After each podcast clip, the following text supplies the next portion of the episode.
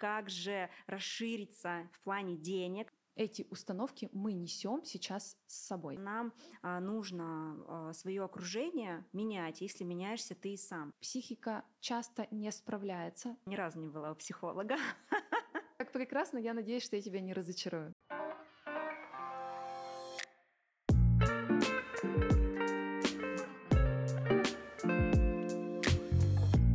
Всем привет, я Анастасия Косинова про бизнес, про масштабы, про продажи.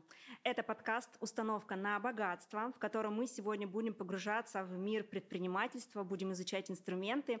И сегодня у меня специальный гость – это Юлия Байкова, основатель Центра психологического консультирования «Мне можно» и практикующий психолог. Привет! Привет, привет! Мы сегодня с тобой будем исследовать э, тему расширения, и э, я очень много лет работаю с бьюти-мастерами, мастерами, которые заходят ко мне на наставничество. И я очень часто вижу проблему а, с мышлением, а, и особенно с установками на деньги. Поэтому сегодня я бы хотела раскрыть по максимуму эту тему, чтобы ты сегодня поделилась а, своими знаниями, а, да, обязательно раскрыла, как же расшириться в плане денег, а, в плане своих страхов для моих девочек, которые будут сегодня слушать этот подкаст и также смотреть это видео. Очень здорово, спасибо. Давай начнем.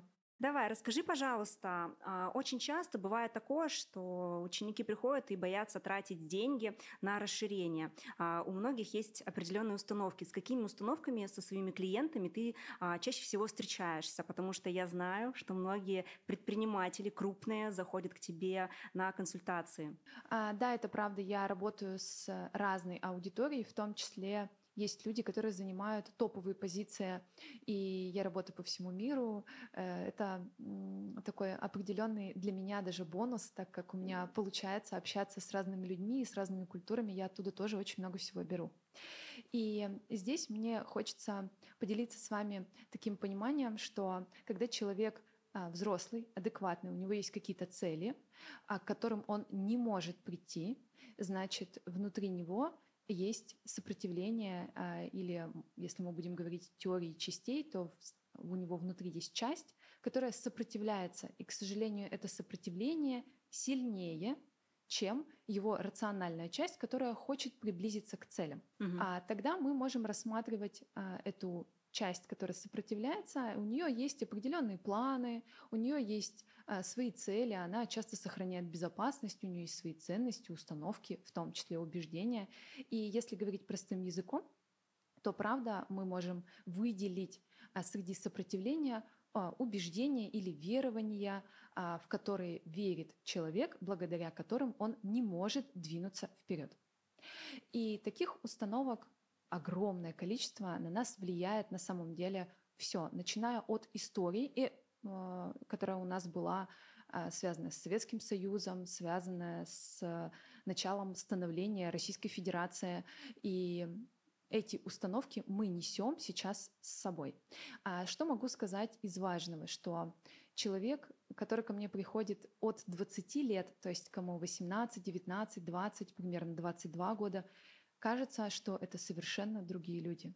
У них нет этих ограничений внутри, а, чем у тех людей, которым 30, 31, 35 и так далее.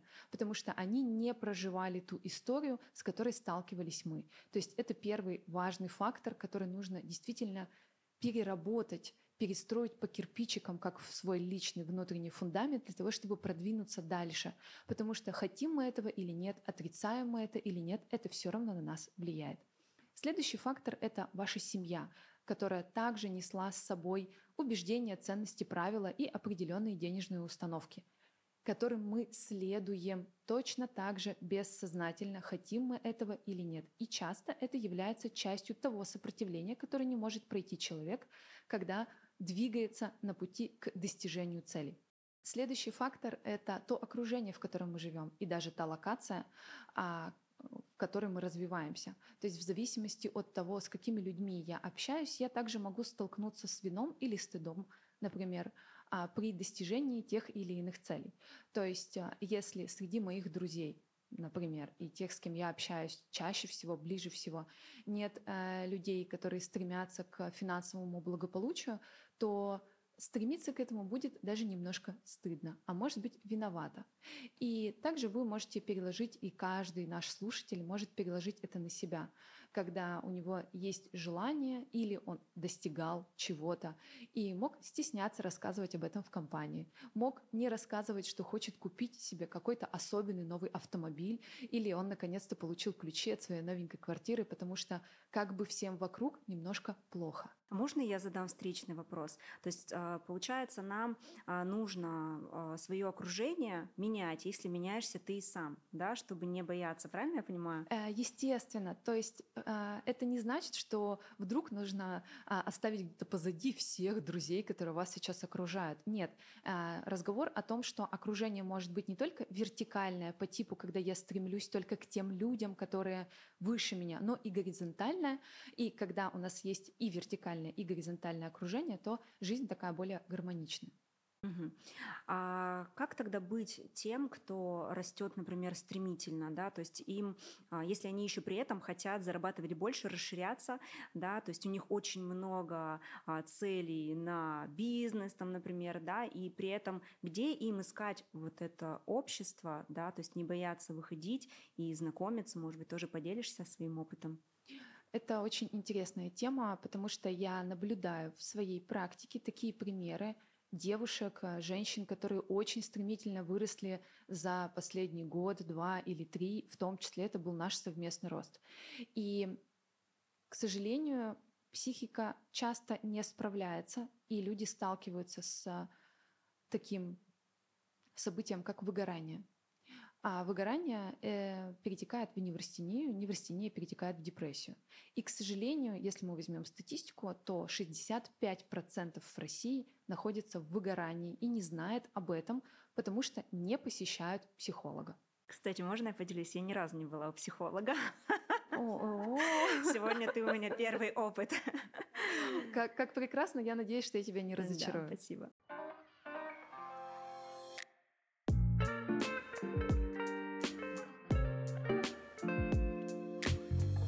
Выгорание мешает двигаться дальше. И это одна из самых частых проблем, с которой сталкиваются люди, которые постоянно находятся в росте, так как новое — это стресс, а когда мы получаем большое количество стресса, мы просто устаем и начинаем болеть. А как вообще быть тем, кто, например, так же, как и я, не посещает психологов, но при этом а, стремительно растет, да, то есть в жизни происходит очень много событий, а, в том числе и выгорание. Вот, например, если а, моя подопечная, например, да, а, не обращается к психологу, но при этом чувствует вот это выгорание, что ей делать вот самостоятельно, как вот справляться с этим всем? Что бы ты порекомендовала? А для начала расскажу о признаках выгорания, для того, да, чтобы давай. каждый сейчас мог а, провести маленький чекап.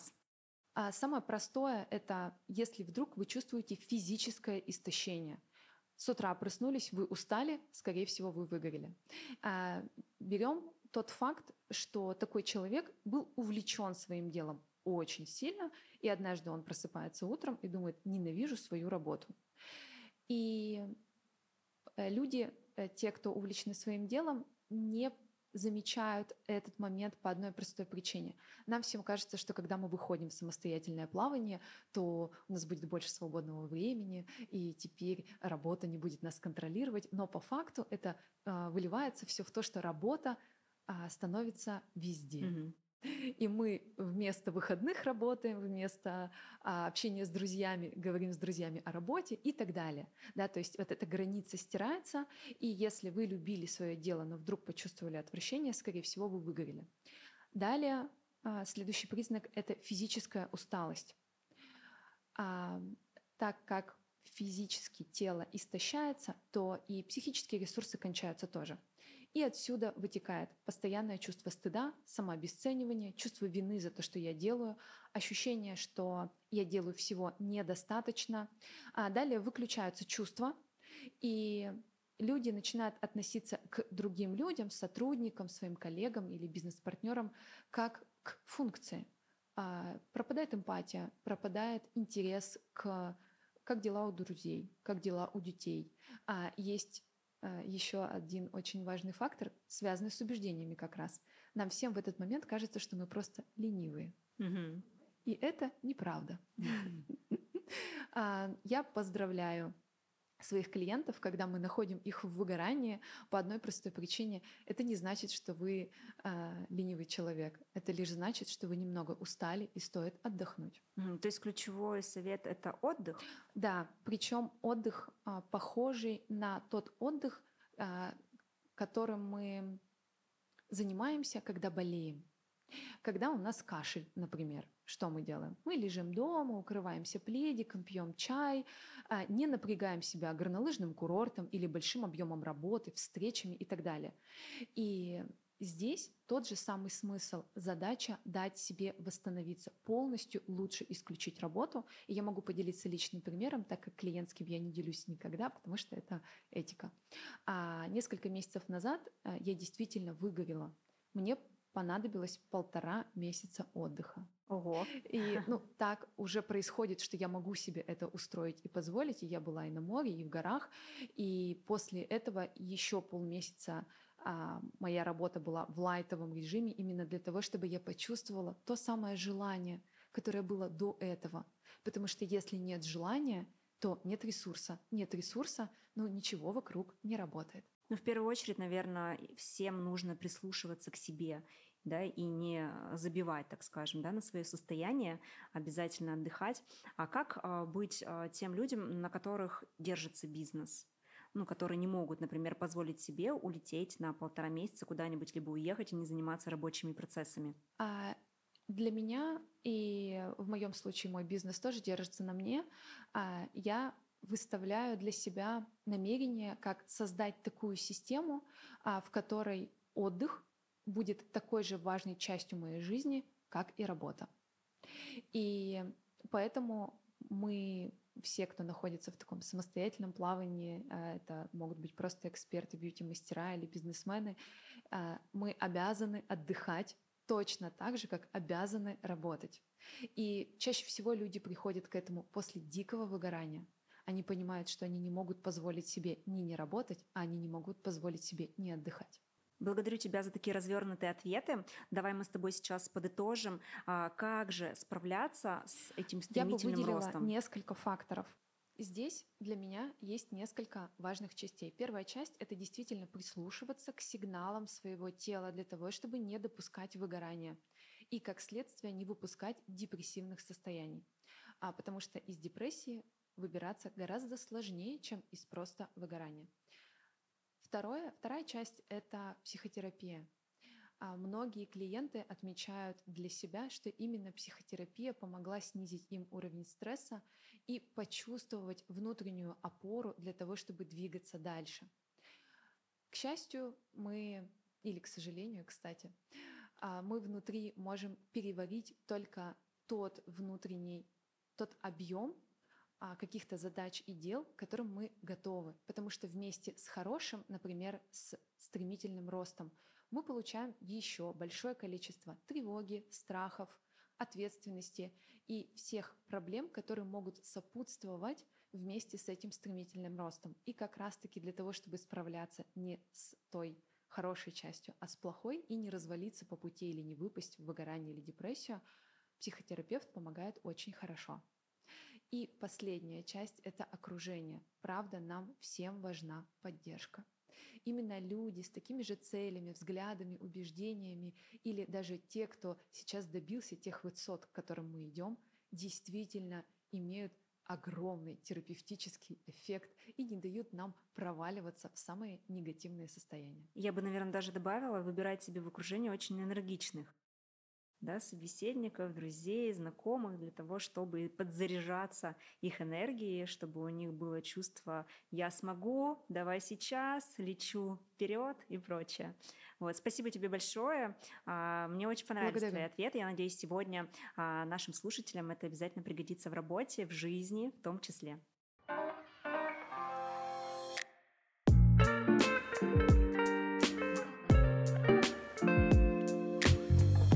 Возвращаясь к нашему названию установки на богатство, хотелось бы, наверное, раскрыть тему а, касательно моих клиентов, да, которые говорят, что деньги а, это большая ответственность, да, установка негативная, а, деньги – это очень много работы, или а, я недостоин такого заработка или такой оплаты своего труда.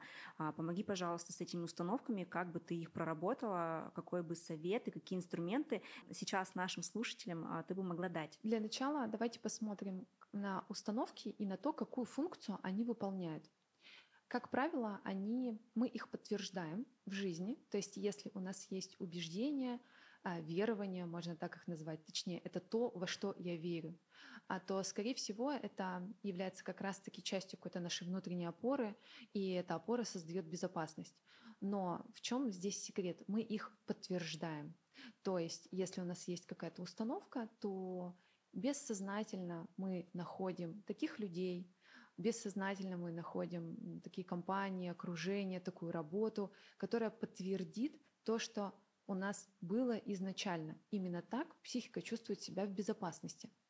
Если я подтвердила, значит, это безопасно для меня, мир э, стоит, все хорошо, э, я могу двигаться дальше. И первое и самое важное, что я бы попросила, вообще обратить внимание на то, что у нас этих установок очень много. И также вы можете разделить их для себя на группы. А, это установки, связанные с вашим опытом, то, что вы подтвердили для себя когда-то в жизни. Например, а, был неудачный опыт поднятия чека, и вы для себя в этот момент что-то решили. Скорее всего, это стало вашим убеждением, которое сейчас мешает двигаться к целям. А следующая группа установок – это то, что вам говорили родители. А родители нам вкладывали в головы очень много разных вещей, начиная от своего состояния, когда мы видим, что мама просто расстраивается из-за денег, например, и это в этот момент ребенок тоже что-то для себя решает заканчивая разговорами на кухне о том, что не бывает все сразу, Юля, ничего не может получиться, ты будешь заниматься либо бизнесом, либо у тебя будет семья, и э, как будто бы нет возможности все это совмещать, да. Совмещать. И да. это тоже mm-hmm. перекочевывает в нашу голову, становится частью нас. И следующие установки — это то, чего мы боимся в будущем. Если мы чего-то боимся и точно говорим себе, у меня это не получится, я не смогу заработать себе ну, на какой-то определенный автомобиль, то это значит, что внутри вас есть что-то, что это уже подтверждает. Иначе вы бы просто не думали об этом. Поэтому самое простое — выгрузите по этим трем группам все, что вы думаете, во что вы верите, и поставьте под сомнение. Это уже снимает напряжение с установки, а вы чувствуете себя более расслабленным, можете поискать примеры в окружении, в социальных сетях, в ваших рабочих процессах, а у кого получилось так, как вы хотите, и кто подтверждает обратное. И поле вокруг начнет работать по-другому. То есть взять прямо на бумагу, выписать все свои установки и поставить их под сомнение, правильно? Да, все верно, а лучше отнести это в психотерапию, потому что, как я уже сказала до этого, если вы а, взрослый, осознанный человек, у вас есть цели, но вы не можете к ним прийти, значит, что-то большее внутри вас вам мешает, чем просто лень.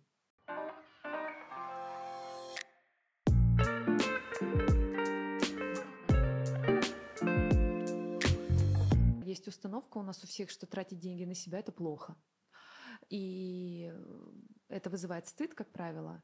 А проблема в том, что стыд звучит как «я плохая», а еще можно добавлю, что в семье, например, а, когда там муж и жена, жена, например, тратит, когда уже начала зарабатывать, да, а муж, например, как-то косо смотрит или наоборот говорит, а что это вот ты опять какую-то хрень себе купила там и так далее, как вот еще вот с этим быть? Вот, ну, со стороны психологии, да, как себя вести, вообще как реагировать на это. А, многие же зажимаются и перестают якобы тратить. Вот, да, а это, кстати, оттуда же, то есть как будто бы тратить на себя это плохо, это вызывает стыд, стыд э, звучит как я плохая, если мы так сократим эту стратегию, то получается э, деньги, потраченные на себя, это плохой поступок. Да. Звучит абсурдно, правда?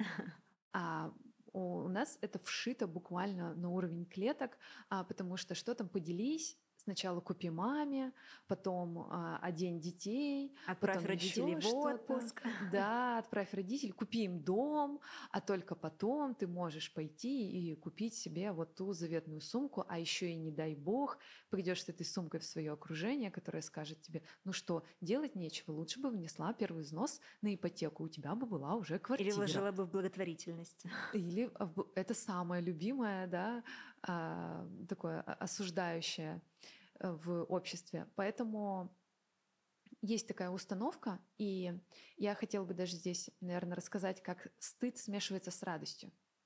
А у нас у многих есть а, такое ощущение радости, и почему-то, когда мне очень хорошо или очень счастливо, или мне что-то получилось очень крутое, это стыдно. И давайте возьмем пример, когда ребенок маленький, там, не знаю, трех-пяти лет, бегает, когда пришли гости, и берет со стола торт руками. И мама в этот момент говорит, «А, что ты такое делаешь, положив тарелку? Автоматическая реакция случается стыда. И тогда его вот а раз мама так сделала один раз, скорее всего, она так делает регулярно, и это встраивается. То есть а, мое такое детское классное возбуждение, радостное, то, что пришли гости, я веселюсь, у меня тут есть тортик, да, то есть вот этот прекрасный, я весь радостный, и я в этой радости делаю что-то такое, что вызывает у мамы такую реакцию, и это автоматически склеивается со стыдом.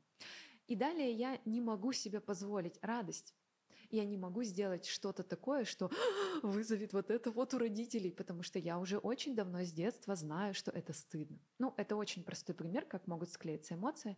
А, и тогда а, наша с вами такая хорошая задача — это рассказать себе и договориться с собой.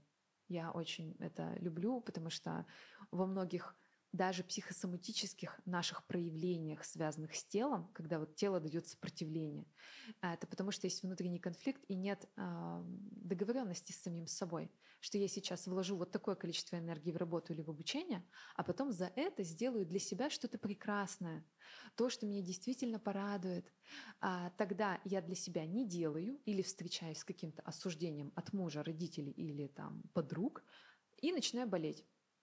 А это подкрепляется как неудачный опыт, возникает новое убеждение, и в следующий опыт для зарабатывания мне становится идти сложнее. А то я и вовсе выгораю, начинаю чувствовать отвращение к работе, бросаю свою деятельность, иду в другую и начинаю все с нуля. А, точно так же а, подтверждая и другие, возможно, установки о том, что деньги большие не заработаешь, что в одной профессии невозможно двигаться и так далее, и так далее.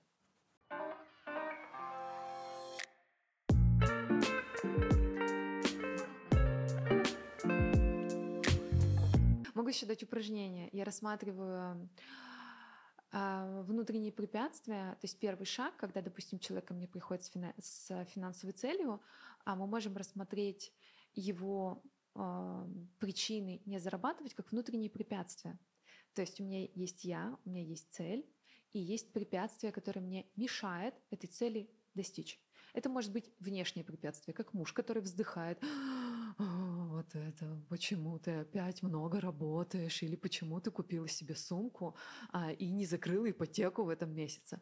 А, либо это может быть внутреннее препятствие, например, а, у нас есть там, определенная какая-то обстановка в семье, в государстве, а, в профессии, в которой я нахожусь, да, и в связи с этой обстановкой я испытываю какое-то состояние, и это состояние может быть препятствием к тому, чтобы делать шаги. Когда я это препятствие внутри себя обнаруживаю и выясняю, откуда оно у меня, какие причины, откуда я взяла этот опыт, почему именно так я реагирую, и не могу ли, и могу ли я вообще вечно ждать, что что-то наладится в моей семье, да, когда отношения станут хорошими для того, чтобы добиваться своих целей. Я же не могу вечно ждать, правильно? Но когда я думаю об этом, я впадаю в какое-то свое особенное состояние, которое является препятствием для того, чтобы заработать. Когда э, вы ставите для себя цели, то вы можете разбить их над маленькие подцели.